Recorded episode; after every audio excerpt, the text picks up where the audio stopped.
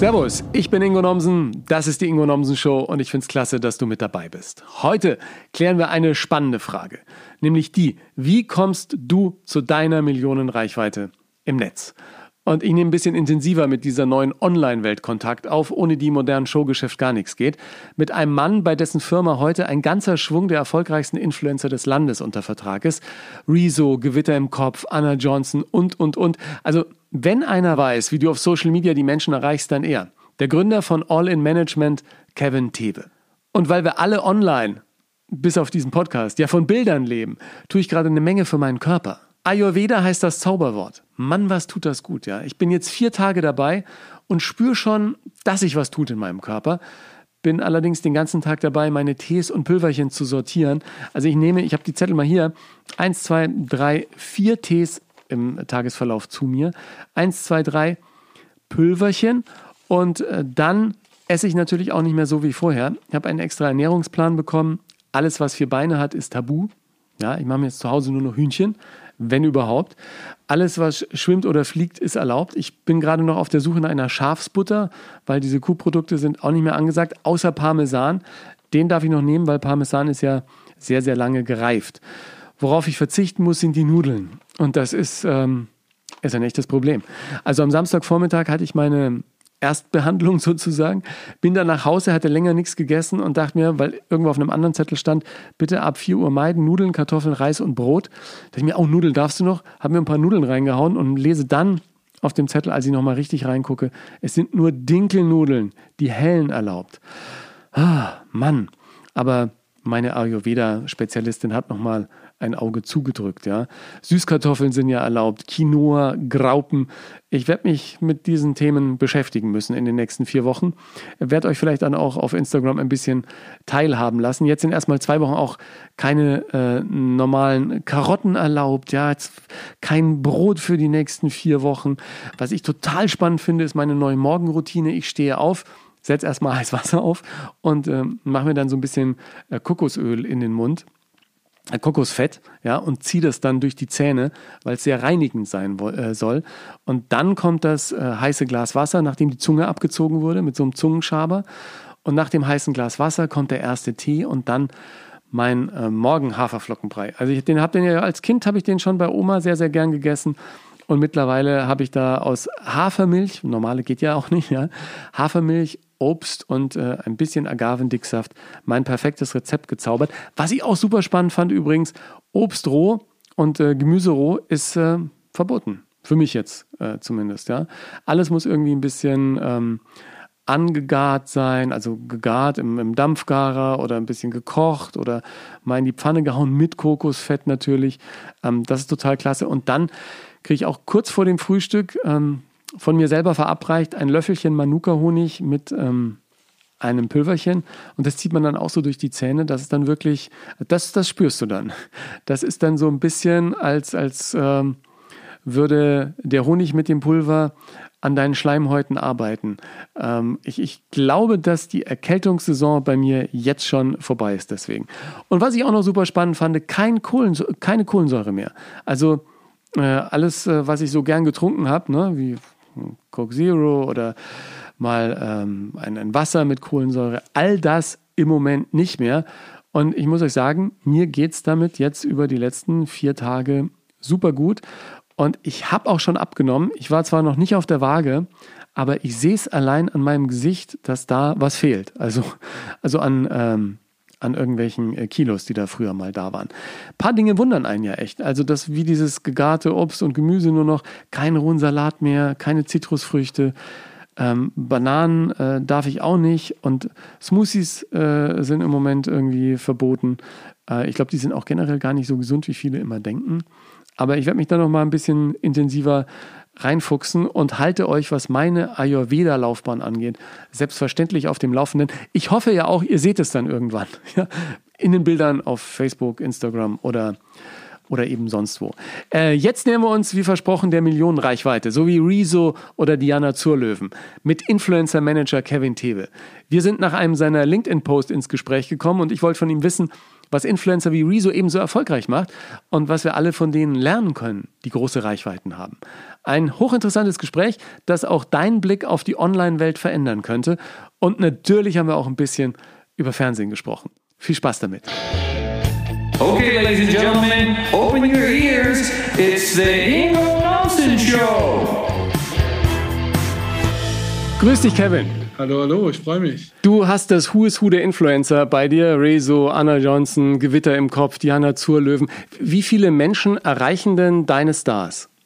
Das ist eine sehr gute Frage. Also wir haben es nun mal kumuliert, also wir haben mal alles zusammengerechnet, TikTok, Twitch, YouTube, Instagram, aber wirklich nur an, an Followern und nicht jetzt an Views oder so. Und da sind wir bei über 40 Millionen, wenn wir jetzt wirklich von Abonnenten und Followern ausgehen. Da muss ich ja schon schlucken als alter Fernsehmann. Die brauchen alle gar kein Fernsehen mehr, ne? Äh, tatsächlich würde ich sagen, Stand heute nicht.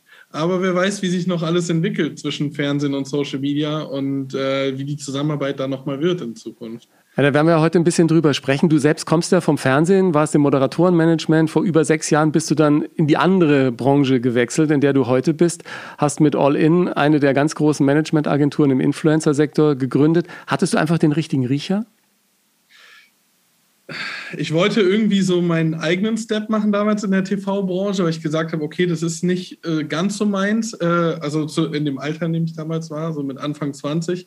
Ähm, das war schon so sehr besetzt und hab, bin dann auf äh, YouTube aufmerksam geworden und fand es halt super, super, super, super spannend. Und da ist mir voll mein Herz aufgegangen, meine Leidenschaft. Und dann hat sich halt alles irgendwie so entwickelt, mit der Branche zusammen entwickelt, muss man ja sagen.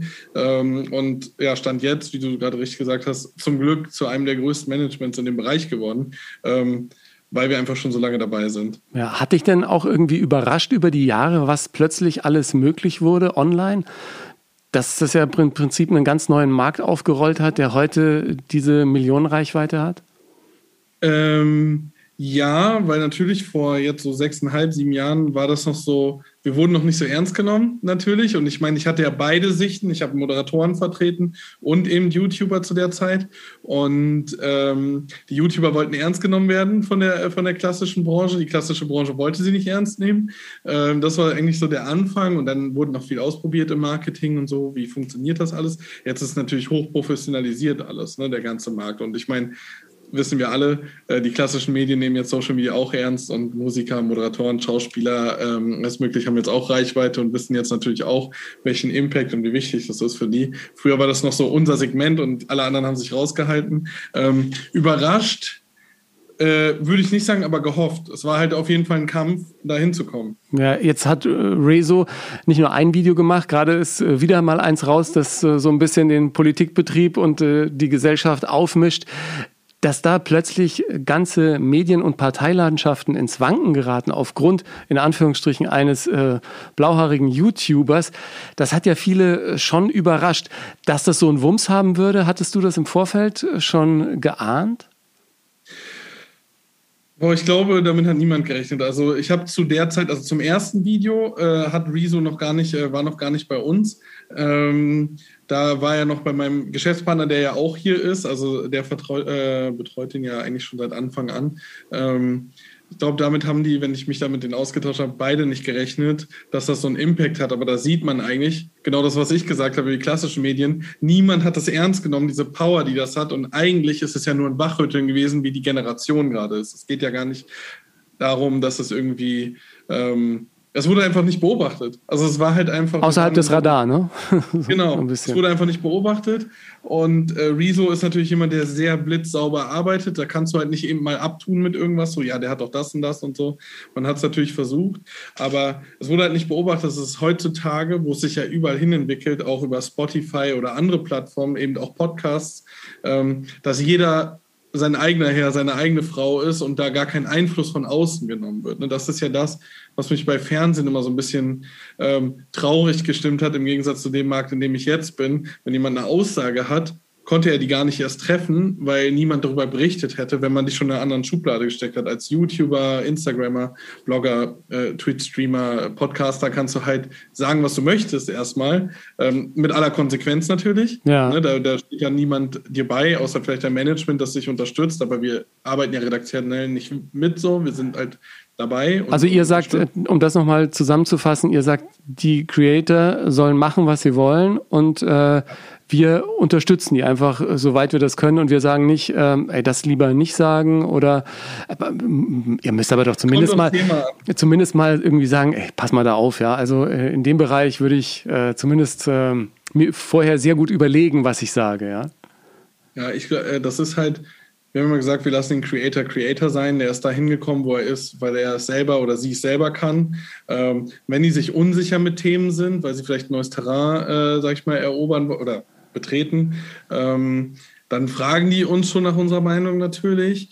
Ähm, dann beraten wir oder sagen, sag's lieber so oder lass das mal lieber. Du weißt es halt nie, weil jeder kennt es von der Betriebsblindheit her. Man ist so in seinem Tunnel und viele YouTuber haben sich früher natürlich auch schon verschätzt, weil sie äh, irgendwie alles, was geklappt hat, funktioniert hat und dann gesagt, das mache ich jetzt auch mal so. Ähm, aber grundsätzlich, ich würde jetzt mal sagen, 99, 98 Prozent des Contents sehen wir ja vorher gar nicht mal. Da wissen wir auch nicht, was kommt. Hast du denn ähm, manchmal schon danach gedacht, oh Gott, was ist da jetzt unterwegs? Ja, voll. Also ich ja. bin äh, sehr paranoid, muss man sagen, also geworden über äh, die Jahre und bin wie manche meiner Artists immer sagen, so immer der Erste, der die Story sieht, zufällig. Also ich bin schon immer so die ganze Zeit, der dann reinguckt. Ja. Ähm, und dann sagt er, oh, nimm das mal lieber runter. Dann gibt es immer von mir, da wissen alle schon, so, dann gibt es immer einen Screenshot mit Text da drunter und sagen so, mach das sofort weg. Das kommt ganz anders rüber, als du es gemeint hast. So, ne? Ja. Also wir vertreten niemanden, der irgendwas böse meint, aber manchmal äh, wählt man vielleicht nicht die richtigen Worte oder hat das in einem anderen Zusammenhang. Man darf auch nicht vergessen, bei Stories ist ja manchmal eine sechs Stunden Lücke dazwischen.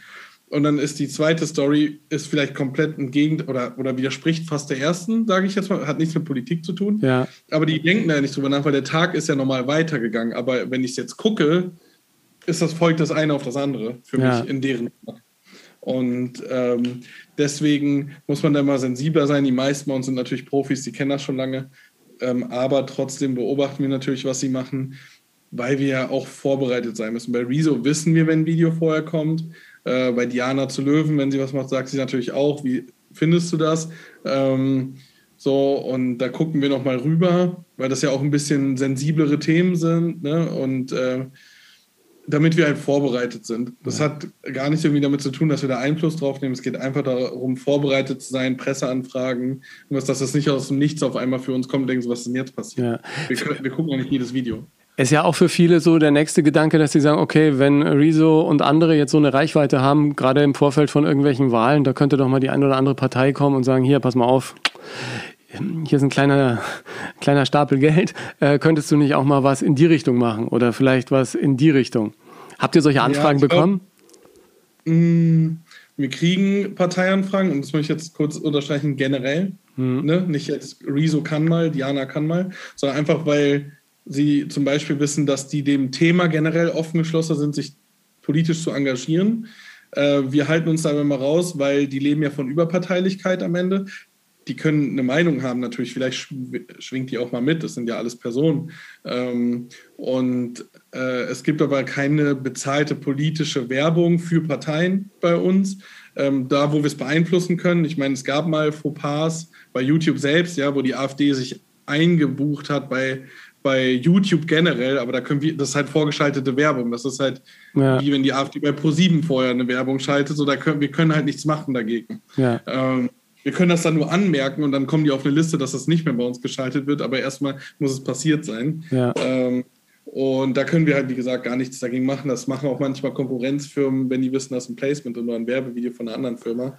Aber ähm, wir wollen überparteilich bleiben. Es gibt Ministerien, mit denen wir dann zusammenarbeiten, ja, Bundesministerium für politische Bildung zum Beispiel, ja, wo es dann um Rassismus-Themen geht zum Beispiel und Aufklärung, mit denen wir zusammenarbeiten, finden wir auch wichtig oder auch mit dem EU-Parlament schon oft genug. Es bleibt aber überparteilich und ähm, sind dann Sachen, die wir mit vertreten können und vertreten wollen, ähm, um eben Aufklärungsarbeit zu leisten, weil man darf nicht vergessen, Früher wurde, mich, äh, wurde ich immer gefragt, funktioniert Influencer-Marketing überhaupt? Ja, das, das ist meine Antwort immer, na, wo willst du es denn sonst machen? Die Leute gucken ja kein Fernsehen. Ja, also, ja gut, es gucken ja schon immer noch ein paar Millionen Leute äh, jeden Tag äh, Fernsehen. Ne? Also ganz tot ja, ist dieses alte Medium noch nicht. Einwohner. Also ja. ich meine die Zielgruppe. Wenn ja. du jetzt, äh, also ich meine jetzt wirklich Zielgruppe. Wir leben ja in einer Zeit und ich habe gar nichts gegen Fernsehen. Ne? Also darum geht es ja gar nicht. Ich meine, sie gucken, manche aus der Zielgruppe gucken es auch nicht mehr wie vorher. Die gucken dann in der Mediathek, da gibt es aber auch keine Werbung. Ja. Was, ist denn die Zielgruppe nochmal für alle, die uns jetzt zuhören, von der du sprichst? Unsere Zielgruppe ist natürlich, wenn wir es jetzt rein äh, aus den Statistiken ziehen können, äh, 13 bis jetzt langsam 35 oder 34. Ja. Ähm, Kernzielgruppe, je nachdem, wenn du unsere TikToker anguckst, ist es natürlich 13 bis 18, würde ich jetzt mal sagen. Und äh, alles, was so Instagram, YouTube ist dann schon so zwischen 18 und 34. Ja. Weil die sind ja auch mitgewachsen mit denen, die sind ja mit, alt äh, mit älter geworden. Und Fernsehen gucken natürlich noch viele. Es ist mehr das Phänomen, was für viele schwer ist, der Bubbles heutzutage. Es gibt nicht diesen einen Star, den alle kennen. Ja. Das ist nicht mehr, und das macht es ja auch für uns als Management schwierig am Ende. Also klar kennt fast jeder Rezo jetzt, weil das halt einfach medienübergreifend war und plattformübergreifend. Aber es gibt nicht, nicht jeder kennt Montana Black und Montana Black ist der größte auf Twitch und nicht jeder kennt, ja gut, Bibis Beauty Palace hat man noch gehört, weil sie größte auf YouTube ist, aber was ist mit den anderen? Ja. So, und ähm, so wie nicht, also früher gab es einen Thomas Gottschalk, den kannte jeder. Ja, genau. Aber ist es nicht so, dass ähm, gerade dadurch, dass dieser Markt auch so hin und her schwappt und dass es da so Wellenbewegungen gibt, dass du im, äh, im Prinzip mit einem Video plötzlich auch bei deiner Zielgruppe total bekannt sein kannst, obwohl dich eigentlich da keiner kennt?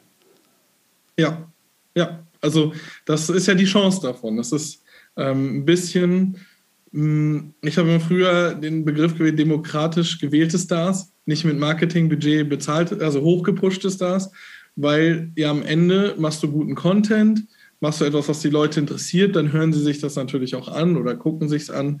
Es ist halt wirklich, ja gut, es ist Plattform, also wir alle kennen den Algorithmus nicht.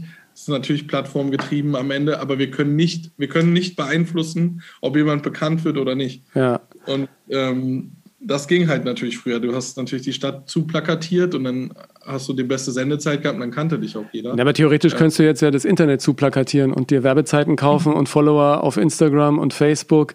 Das bringt laut dir jetzt nichts, oder? Halt. Das Internet ist halt größer als die, ja. als die TV-Sender-Landschaft, sage ich jetzt mal. Also es ist schon schwerer geworden, ähm, aber ich finde es auch besser. Es ist nur keine Branche, in der man sich ausruhen kann. Ja. Und ich glaube, das ist so das, das Schwierigste daran. Es ist halt etwas, du musst immer auf der Hut bleiben, was kommt als nächstes, was ist der neue Trend, wie geht es weiter, welche Plattform kommt neu, äh, was interessiert die Leute. Du hast halt nicht, du kannst dich nicht ausruhen auf etwas, was du jetzt gerade hast, das kann halt morgen weg sein. Ja. Und es funktioniert nicht mehr einfach nur sein Mittagessen zu posten und irgendwie ein schönes Foto am Strand und dann vielleicht äh, irgendwelche Leggings mit einem Rabattcode zu verkaufen, oder? Die Zeiten sind auch vorbei. Genau, also das ist ja wie in jedem Medium, der Anspruch wird halt höher von den Konsumenten. Ne? Also du kannst auch, die DSDS-Quote wird auch nicht mehr die von der ersten Staffel sein. Das ist am Ende ähm, es ist was Neues und die Leute finden es interessant. Neue Ästhetik auf Instagram beispielsweise, weiß ich nicht. Äh, Themen, ja, ein Herr Anwalt auf TikTok, Anwalt, äh, Juristenthemen, du bist dann am Anfang so, findest es voll spannend. Aber irgendwann gehen Herrn Anwalt auch die Themen aus, die er da ansprechen kann vielleicht. Oder muss sich neue suchen. Und irgendwann ist es ja keine News mehr. Irgendwann ist es halt, sehen wir uns Gewitter im Kopf am Ende an. Natürlich fanden die Leute es am Anfang spannend. Die äh, Gewitter im Kopf war der schnell wachsendste Kanal in Deutschland. Die Erzähl noch mal ganz kurz, die haben mittlerweile über ja. 300 Millionen Aufrufe. Also und Gewitter im Kopf sind damals vor zwei Jahren in drei Monaten auf eine Million Abonnenten gestiegen. Äh, die hatten über eine Million Views pro Video am Anfang und eine Person von den beiden hat eine sehr besondere Art von Tourette, sage ich jetzt mal. Ich nenne es immer eine sehr intelligente Art von Tourette, weil er wirklich auf situationenspezifisch, sage ich mal, reagiert immer und nicht irgendwie, wie man es aus, früher aus redaktionellen Beiträgen aus dem Fernsehen kann, immer das Gleiche, sondern ja. halt wirklich sehr, ich glaube, das Unterbewusstsein ist sehr stark getriggert. Und äh, die andere Person, das sind halt beide Schulfreunde seit sie acht sind, glaube ich, oder, oder ein bisschen, also die kennen sich schon ewig und haben dann irgendwann gesagt, okay, wir machen das jetzt, um Aufklärung zu äh, leisten. Das haben sie natürlich am Anfang gemacht, und, aber eben durch ein Edutainment. Äh, sie haben entertained, haben viele Leute damit erreicht und konnten damit natürlich auch zeigen, wie normal, also dass es in die Normalität einfließt. Ja, ich wollte gerade sagen, ich habe es heute äh, im Vorfeld ein paar Mal äh, paar Videos mir durchgescrollt und geguckt und ähm, mir, ich, ich wusste dann gar nicht irgendwie, so, so schlimm ist das Tourette gar nicht, ja, fand ich dann ehrlich gesagt irgendwie. Äh, genau, weil man so diese Berührungsangst einfach verliert. Ich meine, das habe ich, äh, Jan, Jan ist der mit Tourette von den beiden, ähm, auch immer gesagt. So, ich habe komplett die Berührungsangst verloren, weil ich so viele Videos dann irgendwann von denen gesehen habe. Also ich habe sie ja nicht vertreten von Anfang ja. an. Die sind in einem Jahr bei uns und auf YouTube sind sie seit zweieinhalb Jahren. Ähm, und äh, ja, es ist halt wichtig, was sie machen, aber da ist es halt auch, der Newswert ist natürlich, also sie haben jetzt keine Millionen Views pro Video. Ne? Es ist halt wirklich, die haben eine Fanbase, die sie immer wieder mitnehmen, aber es ist natürlich nicht wie früher. Und ähm, so ist es immer. Der, der Newswert, man kennt es erste Podcast-Folge zum Beispiel, oh, muss ich mal reinhören und dann bleiben welche hängen, dann kommen welche dazu. Aber die News ist ja erstmal der Anfang. Ja. Genau. Ich meine, die äh, Follower zu haben, ist ja das eine, mit der Verantwortung auch umgehen, das andere. Ne? Du kannst jetzt natürlich, wenn dir ein paar hunderttausend 13-Jährige folgen, wahrscheinlich den allen möglichen Schrott auch verkaufen, wenn, wenn du jetzt äh, eine böswillige Absicht hättest. Ja? Guckt ihr da auch irgendwie drauf, dass ihr Kreatoren habt, die sich dieser Verantwortung auch bewusst sind? Ähm, ja, erstmal zu der Aussage, man könnte den jeden Schrott verkaufen, aber die haben jetzt keine Kreditkarte, um sich das alles zu kaufen. Ja. Das ist erstmal der, der, der, Teil, wo die, wo die Grenze dann am Ende ist. Also sie können jetzt nicht online einfach einkaufen. Ähm, und grundsätzlich, ja, also wir achten darauf. Ich meine, wird jeder von sich behaupten, natürlich, aber wir sagen so, die Halbwertzeit unserer Creator muss halt super lang sein. Am besten machen die noch 40 Jahre Karriere ähm, und das, das wiegen wir nicht mit Geld auf. Und wir haben da so eine. Es läuft gut für uns, weil wir wahrscheinlich so denken, aber wir sind so. Das hört mir so idealistisch an, aber es ist halt einfach so. Wir wollen immer so das größtmögliche Glück erreichen. Ich will äh, glücklich sein, unsere Creator wollen glücklich sein, unsere Angestellten wollen glücklich sein und, und wir sind eine Generation, wo man weiß, Glück hat nichts mit finanziellem Erfolg zu tun. Was bringt mir, was bringen mir 10.000 Angestellte, wenn meine Frau sich von mir scheiden lässt und ich mein Kind nicht mehr sehe? Ja. Was, bringt mir, was bringt mir viel Geld, wenn, wenn ich draußen gehasst werde, wenn ich auf die Straße gehe und wenn ich verurteilt werde die ganze Zeit für etwas, was ich getan habe? Und wir sind halt eher die, die so eine Bodenständigkeit die ganze Zeit nur sagen, okay, wir verdienen Geld und wir verdienen natürlich auch genug Geld, ähm, um zu leben oder auch mehr Geld, als wir zum Leben brauchen. Aber wie setzen wir es ein? Was machen wir? Wie bleiben wir bodenständig? Keine Arroganz, keine Allüren, ähm, sondern einfach jemand aus der Gesellschaft, sage ich jetzt mal, der etwas erreicht hat mit dem, was er gerne macht. Und das ist halt bei uns immer so die wichtige Frage Leidenschaft. Ja. So, aus welchem Grund macht man das? Und Fame und Geld ist halt kein Treiber, kein wichtiger. Ja, aber für viele Follower, glaube ich, ist es schon interessant zu sehen, dass Menschen innerhalb von wenigen Jahren von null auf äh, über eine Million gehen und dann eben auch dieses Leben, das sie dann leben können, mit anderen teilen und plötzlich will jeder zweite 15-Jährige am liebsten auch YouTuber werden oder äh, Instagrammer und, äh, ja. und irgendwie gucken, dass er einfach mit einem schönen Leben, das er dann fotografiert, zu Geld kommt. Ganz so einfach, du hast es ja vorhin schon angedeutet, ist es ja leider nicht, ja. Also da, da gehört ja schon ein bisschen mehr Hirnschmalz dazu wenn es so einfach wäre, dann wäre meine Generation, wäre ich jetzt ein Fußballstar und würde jetzt wahrscheinlich mit Ronaldo zusammenkicken, ja, genau. wenn es so einfach wäre, diesen Job zu erreichen, den man haben will ähm, oder haben wollte. Ja. Jetzt, ich will es nicht mehr, aber äh, grundsätzlich ist es genau das, was du sagst. Es ist natürlich ähm, ja, dieses dauerhafte daran arbeiten, man erreicht, also wir vertreten viele aus der Generation Anfang, wo man noch kein Geld damit verdient hat, also weder YouTube AdSense noch irgendwas, also eine YouTube AdSense, also die Werbung, die vorgeschaltet ist, nicht die, die man selber zahlt. Kannst du da noch mal ganz kurz sagen, ähm, wie viel Geld kriegt äh, Otto Normal YouTuber für eine Werbung, die da vorgeschaltet ist? Ich habe immer gehört, irgendwie ein Euro pro 1000 Klicks oder fünf Euro pro 1000 Klicks, was, was war nee, das? Äh, das kommt tatsächlich wirklich darauf an, wie relevant ist der YouTuber wir selber, da, um das vorweg zu sagen, verdienen damit nichts, deswegen kenne ich die Auszahlung nicht. Mhm. Aber es ist zwischen 50 Cent und 5 Euro. Aber bei 5 Euro bist du schon wirklich, lass mal zwei Leute das in Deutschland sein, da bist du wirklich so gefragt und, und, und brand safe, dass halt alle bei dir buchen wollen. Das meiste ist so zwischen 50 Cent und 1,50 Euro. Was heißt brand safe? Äh, Für die ähm, Laien? ja, brand safe ist eigentlich am Ende, du, du lässt dir nicht zu Schulden kommen. Und ähm, du Jetzt hätte ich fast einen Namen gesagt. Aber du, du würdest jetzt nicht gerade, nachdem du einen Deal mit einer großen Kaufhaus gemacht hast, vielleicht ein Verschwörungstheoretiker werden, ja. sondern es geht mehr um äh, ja dieses man ist ganz normal wie du und ich am Ende und äh, man würde keine negativ politische Aussage machen, keine gesellschaftskritischen Aussagen. Also eher dieses, man ist ein ganz äh, safer Mensch, sage ich. Ein ganz netter Mensch in der Mitte der Gesellschaft, oder? Um's genau, so ja, ja, genau. Ja. Das ist eigentlich genau das. Und das ist halt brand safe am Ende, ja. dass die Marken wissen, da pass also da würde nichts Schlimmes passieren. Da verbrennen wir uns nicht, wenn wir dem irgendwie auch noch was geben oder derjenige. Genau, genau. Und das ist halt wirklich so, da muss es schon top, top, top, top sein. Aber wie gesagt, das sind 50 Cent bis 1,50 Euro pro äh, 1000 Klicks und es sind eher tatsächlich die männlichen YouTuber, die davon leben können, weil die eine größere Masse ansprechen, also natürlich Musiker auch, ja. ähm, sondern die machen ja wirklich Millionen Reichweiten oder laden sehr viele Videos hoch in der Woche. Ähm, die weiblichen äh, Creator sind eher mehr doch dann durch Instagram, äh, sage ich mal, das deren Einnahmequelle und ist auch mehr weiblich geprägt, ja. Instagram, weil es mehr um Ästhetik und äh, es geht, was weniger Männern zugeschrieben wird. Das heißt, ja. das nicht drin, aber das ist mehr Twitch und YouTube ist mehr männlich und also jetzt im Haupt, ja. Hauptaus. Ne? Es gibt in allem natürlich Ausnahmen bestätigen Regel, aber ja. Aber es reicht auf Instagram als Frau auch nicht mehr im Bikini irgendeinen Powerdrink hochzuhalten. Sag mal so, es äh, hat eigentlich noch nie gereicht. Man kann, also es gibt Leute, die davon leben können. Wir, wir arbeiten damit nicht so, ähm, weil der Markt uns zu nischig auf der einen Seite ist und das natürlich am Ende Sex Sales ist.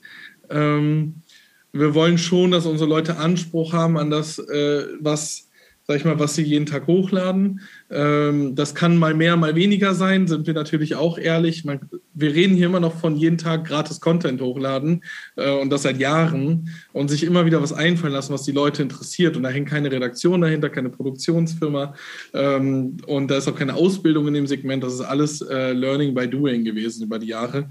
Und das ist natürlich anstrengend. Ne? Das ist natürlich, viele sehen dann so, er hat jetzt einmal ein Foto gemacht.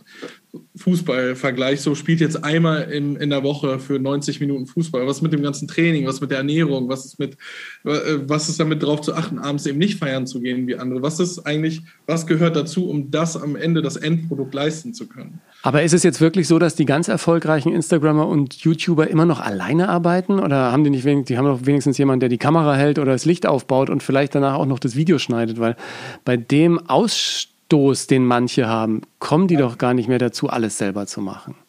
Ja, tatsächlich dadurch, dass es immer mehr äh, Plattformen wurden, ähm, gibt es eben auch Teams. Das Team, äh, also die haben wir jetzt nicht, sind nicht bei uns im Management, die sind dann wirklich angestellt bei den, bei den Artists oder eben auch, muss ja nicht nur bei uns sein. Ne? Julian Bam hat es auch immer offen kommuniziert, dass er ein ganzes Team hat, um das überhaupt leisten zu können. Ähm, das kann aber meistens, äh, ist das vielleicht eine Assistentin in Teilzeit oder eine Vollzeitassistenz oder halt wirklich noch ein Cutter, wenn man wirklich viel YouTube macht.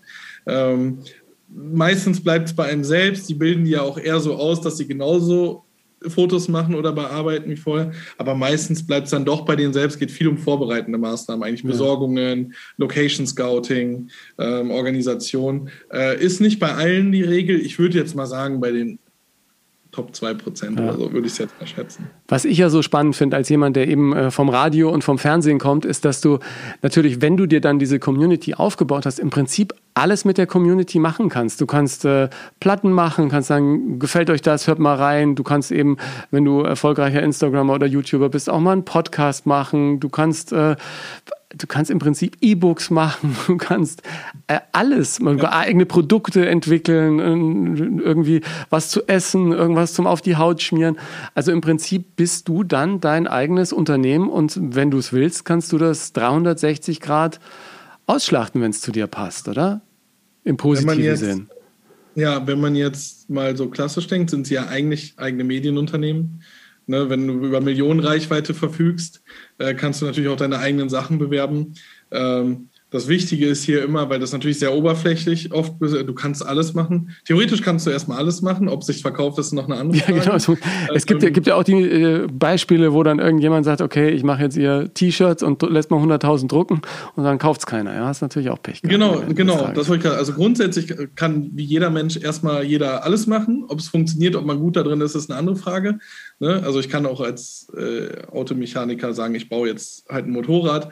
Ob man, also Ob man es ja. kann, hat dann eher mit den, mit den eigenen äh, Hobbys zu tun, ob man da drin gut ist.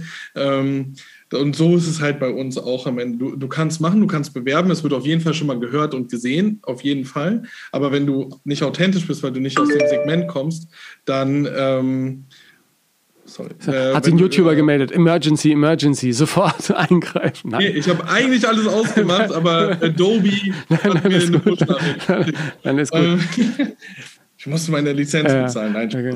nee, ähm, und ähm, grundsätzlich kannst du alles machen. Das ist ja der Vorteil. Es ist, wir haben ja auch bei uns so den Claim Empower the Artist, befähige den Künstler, seine eigenen Sachen zu machen. Ne? Ich meine, du kennst selber jetzt durch Podcast. Ähm, du kannst ja erstmal mich zum Beispiel anfragen und entscheiden, dass wir es zusammen machen. Früher hat man das einer Redaktion vorgeschlagen und haben die gesagt, nee, eh, irgendwie nicht. Und dann hat das eigene Thema da vielleicht gar keinen, äh, äh, ja, gar keinen äh, Impact gehabt.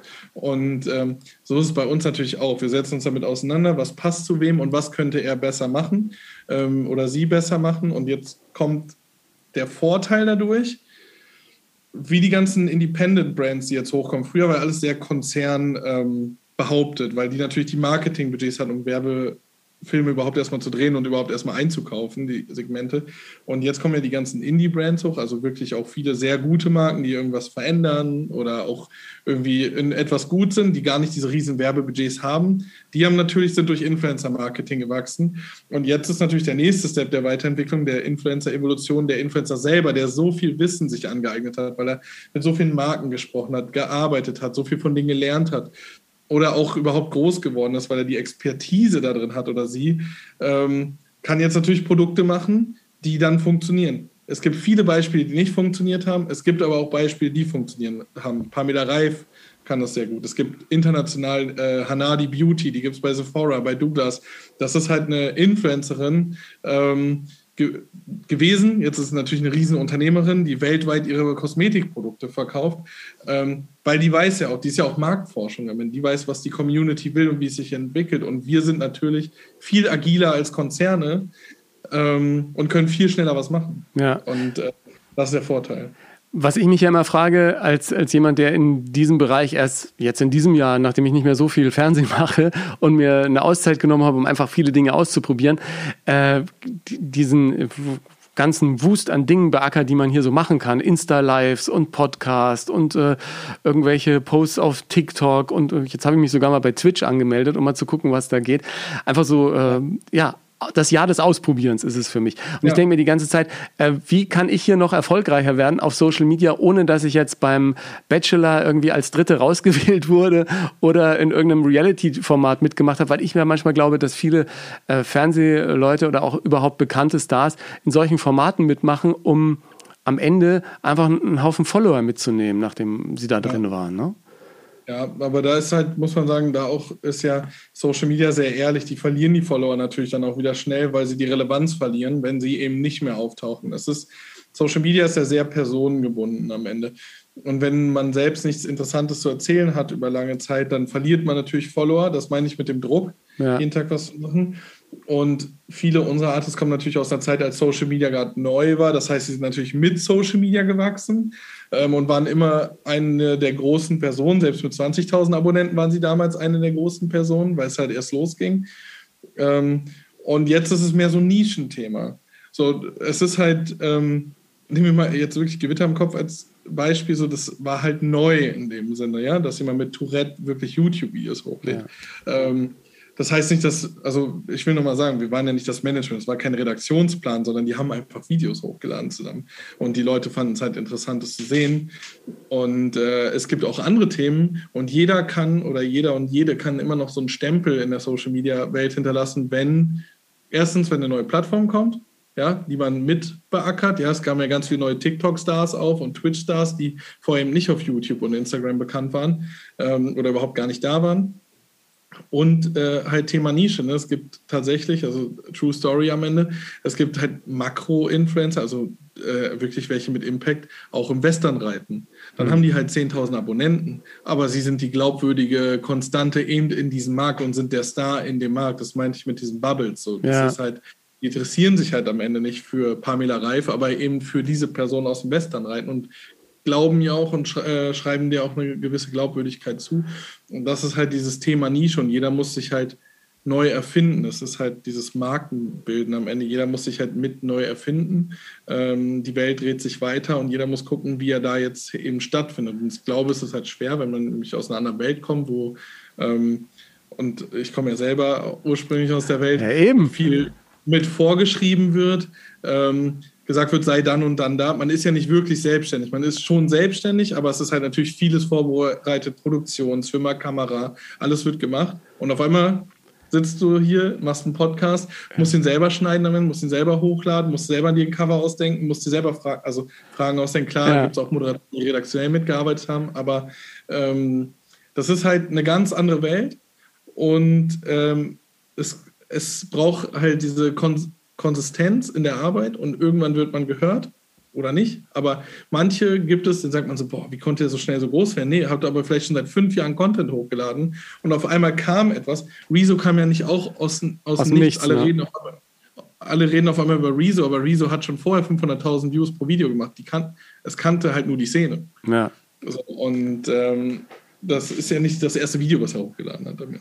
Ja, ja, auch kein Musiker, der noch nie vorher Musik gemacht hat und auf einmal ist angeblich die erste Single direkt ja. Gold gegangen. Gibt es nicht. Ja, also bei, bei mir ist ja so, dass ich mich dann äh, immer wieder so, wo ich denke, ah Mann, jetzt ist jetzt auch wieder so eine geile Folge geworden und das, die sollten eigentlich noch mehr Leute hören.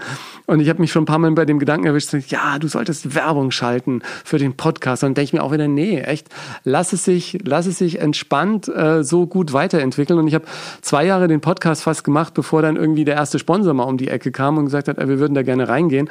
Und denke ich mir, ja, wenn du irgendwas machst, weil du Bock drauf hast, dann irgendwann äh, zahlt sich das am Ende auch aus, ja. Und ähm, Jetzt gerade auch mit dem neuen Buch Hilfe, ich bin zu nett, das ist natürlich auch ein super Thema, wo ich merke, als ich das erste Mal das Cover gepostet habe, sagen alle, oh ja, das ist mein, mein Buch, mein Buch. Äh, ich bin auch immer zu nett und so. Und ich glaube, da kann man auch viel machen, indem man einfach auch äh, dem, äh, dem Menschen, der da draußen sitzt und das auf Instagram sieht oder den Podcast hört, da mal auch mal ein Forum gibt und sagt, ja, du bist nicht alleine, ja. Ich habe auch diese verdammten Gefühle gehabt, dass du irgendwie wieder Ja sagst und dann machst du die Faust in der Tasche, gehst raus und denkst dir, verdammt nochmal, äh, ich habe da kein gutes Gefühl dabei, ich hätte es mal lieber anders gemacht.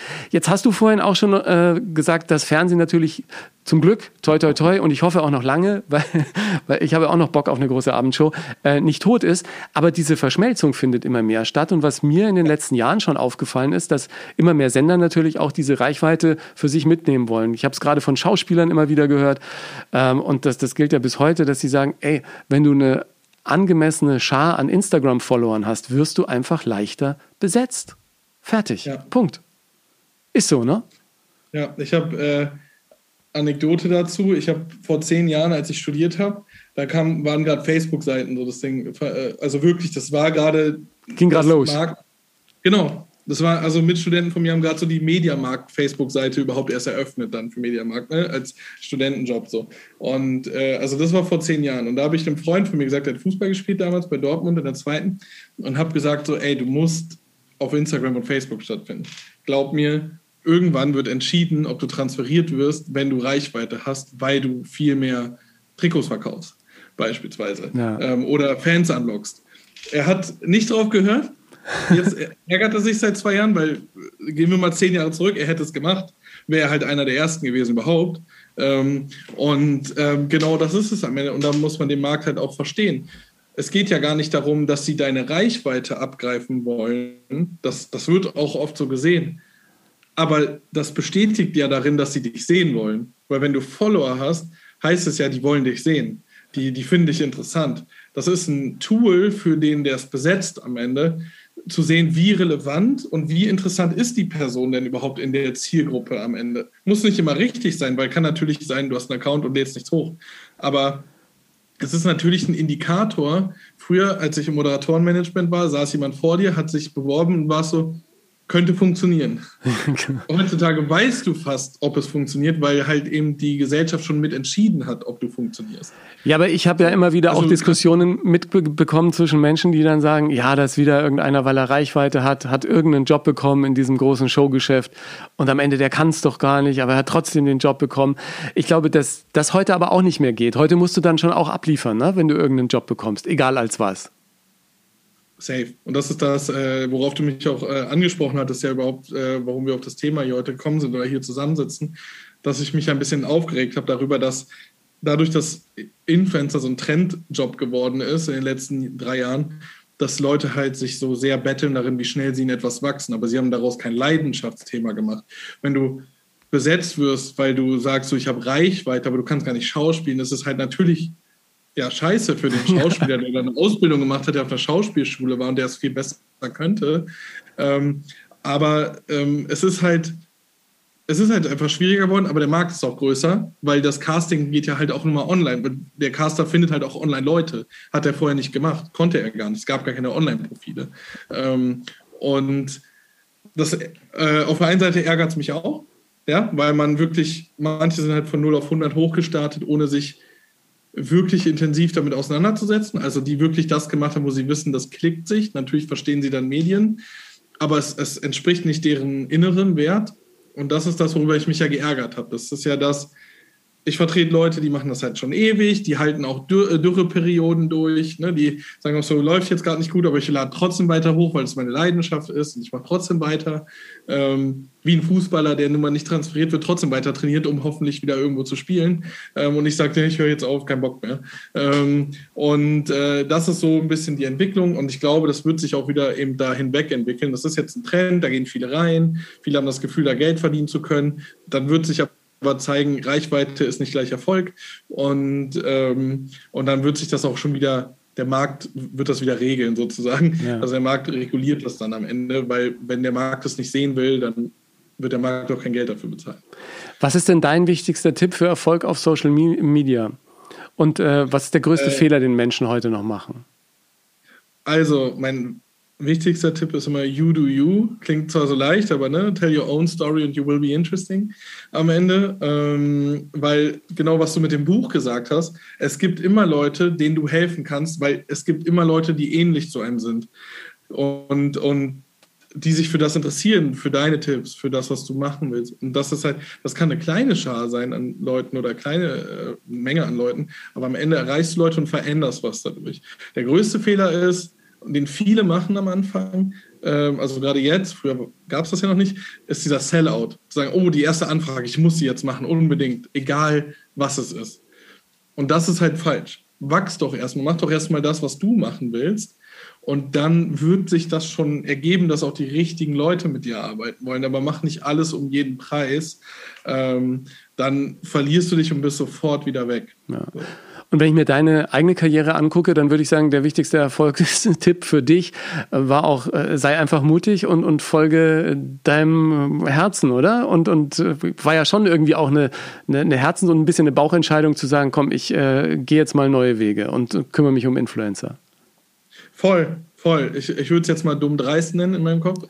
ja. Aber auch, ähm, auch, auch, ja klar, irgendwie auch mutig, weil es konnte ja keiner wissen, was passiert. Wir wissen immer noch nicht, was passiert. Ich setze hier nicht auf ein Pferd, was schon seit 30 Jahren da ist. Ähm, und mir ging es wirklich um die Menschen, die ich betreut habe. Ich wollte denen einfach weiterhelfen. Ich wollte einfach, dass sie gehört werden. Und die waren einfach alle so nett. Und es war ja auch meine Generation, ist das ja auch irgendwie, klar, ein paar Jahre jünger manchmal, aber trotzdem ist es ja meine Generation. Und ich fand es einfach gut, wie man so selbst gehört werden konnte. Und ich fand das so unterstützenswert. Und das hat mich immer so vorangebracht, auch in den Tiefen, sage ich jetzt mal. Das war auch ein Leidenschaftsthema am Ende, ähm, dass ich einfach weitermache. Und das ist auch genau das Wichtige am Ende. Einfach machen. Äh, do not overthink it. Sei nicht, ich sage immer zu Mitarbeitern, sei nicht so deutsch. Ja? nicht nicht, nicht totgrübeln und so, ne? Genau, nicht totgrübeln. Ich glaube, Sheryl Sandberg hat das mal gesagt von Facebook. Ähm, die Deutschen bringen immer alles erst zum TÜV. Bis dahin hat der Amerikaner das aber schon dreimal gemacht, dreimal daraus gelernt und beim vierten Mal hat er es richtig gemacht. Ja. Und wir denken immer über alles nach und dann so, oh nee, dann hätte das ja schon jemand gemacht und so. Nee, vielleicht kommt die Person aber gar nicht auf den Gedanken. Ähm, so, und am Ende, ähm, ja, dieser Mut und auch ähm, drüber zu stehen, dass man hinfallen kann. Und für mich war es immer dieses, ich hatte in meinem Kopf, was ist das Schlimmste, was passieren kann, wenn ich das jetzt mache. Und dann habe ich gemerkt, ist gar nicht so schlimm, was passieren kann. Ähm, und dann hatte ich auch keine Angst mehr davor, das zu machen. Ähm, und das ist eigentlich immer so, was mir geholfen hat.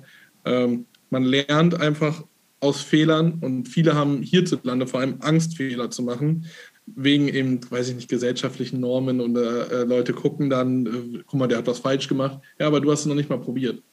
So, und ähm, das war mir dann immer irgendwie egal ab einem bestimmten Punkt und ich habe halt einfach gemacht. Ja, ich hätte ja den äh, großen Traum irgendwann mal nochmal diese ganzen Influencer, wenn die ihre Reichweite bündeln würden, ja, und du machst eine große Online-Show und alle tauchen auf, da machst du ja in Anführungsstrichen jeden klassischen Fernsehsender nass. Äh, theoretisch ja. Äh, also in einem Livestream oder so, ne?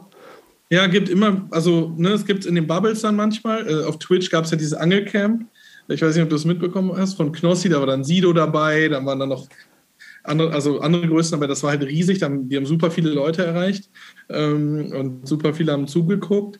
Ähm, es ist halt mh, hm, gar nicht so leicht, weil viele wollen diese Kontrolle auch nicht abgeben, dass jemand anderes das produziert, weil sie ja gelernt haben, selber zu schneiden und auch nicht das Vertrauen darin haben, in geschnittene Szenen reinzukommen, ja. äh, die dann zufällig gerade ganz gut passen zu einer Aussage.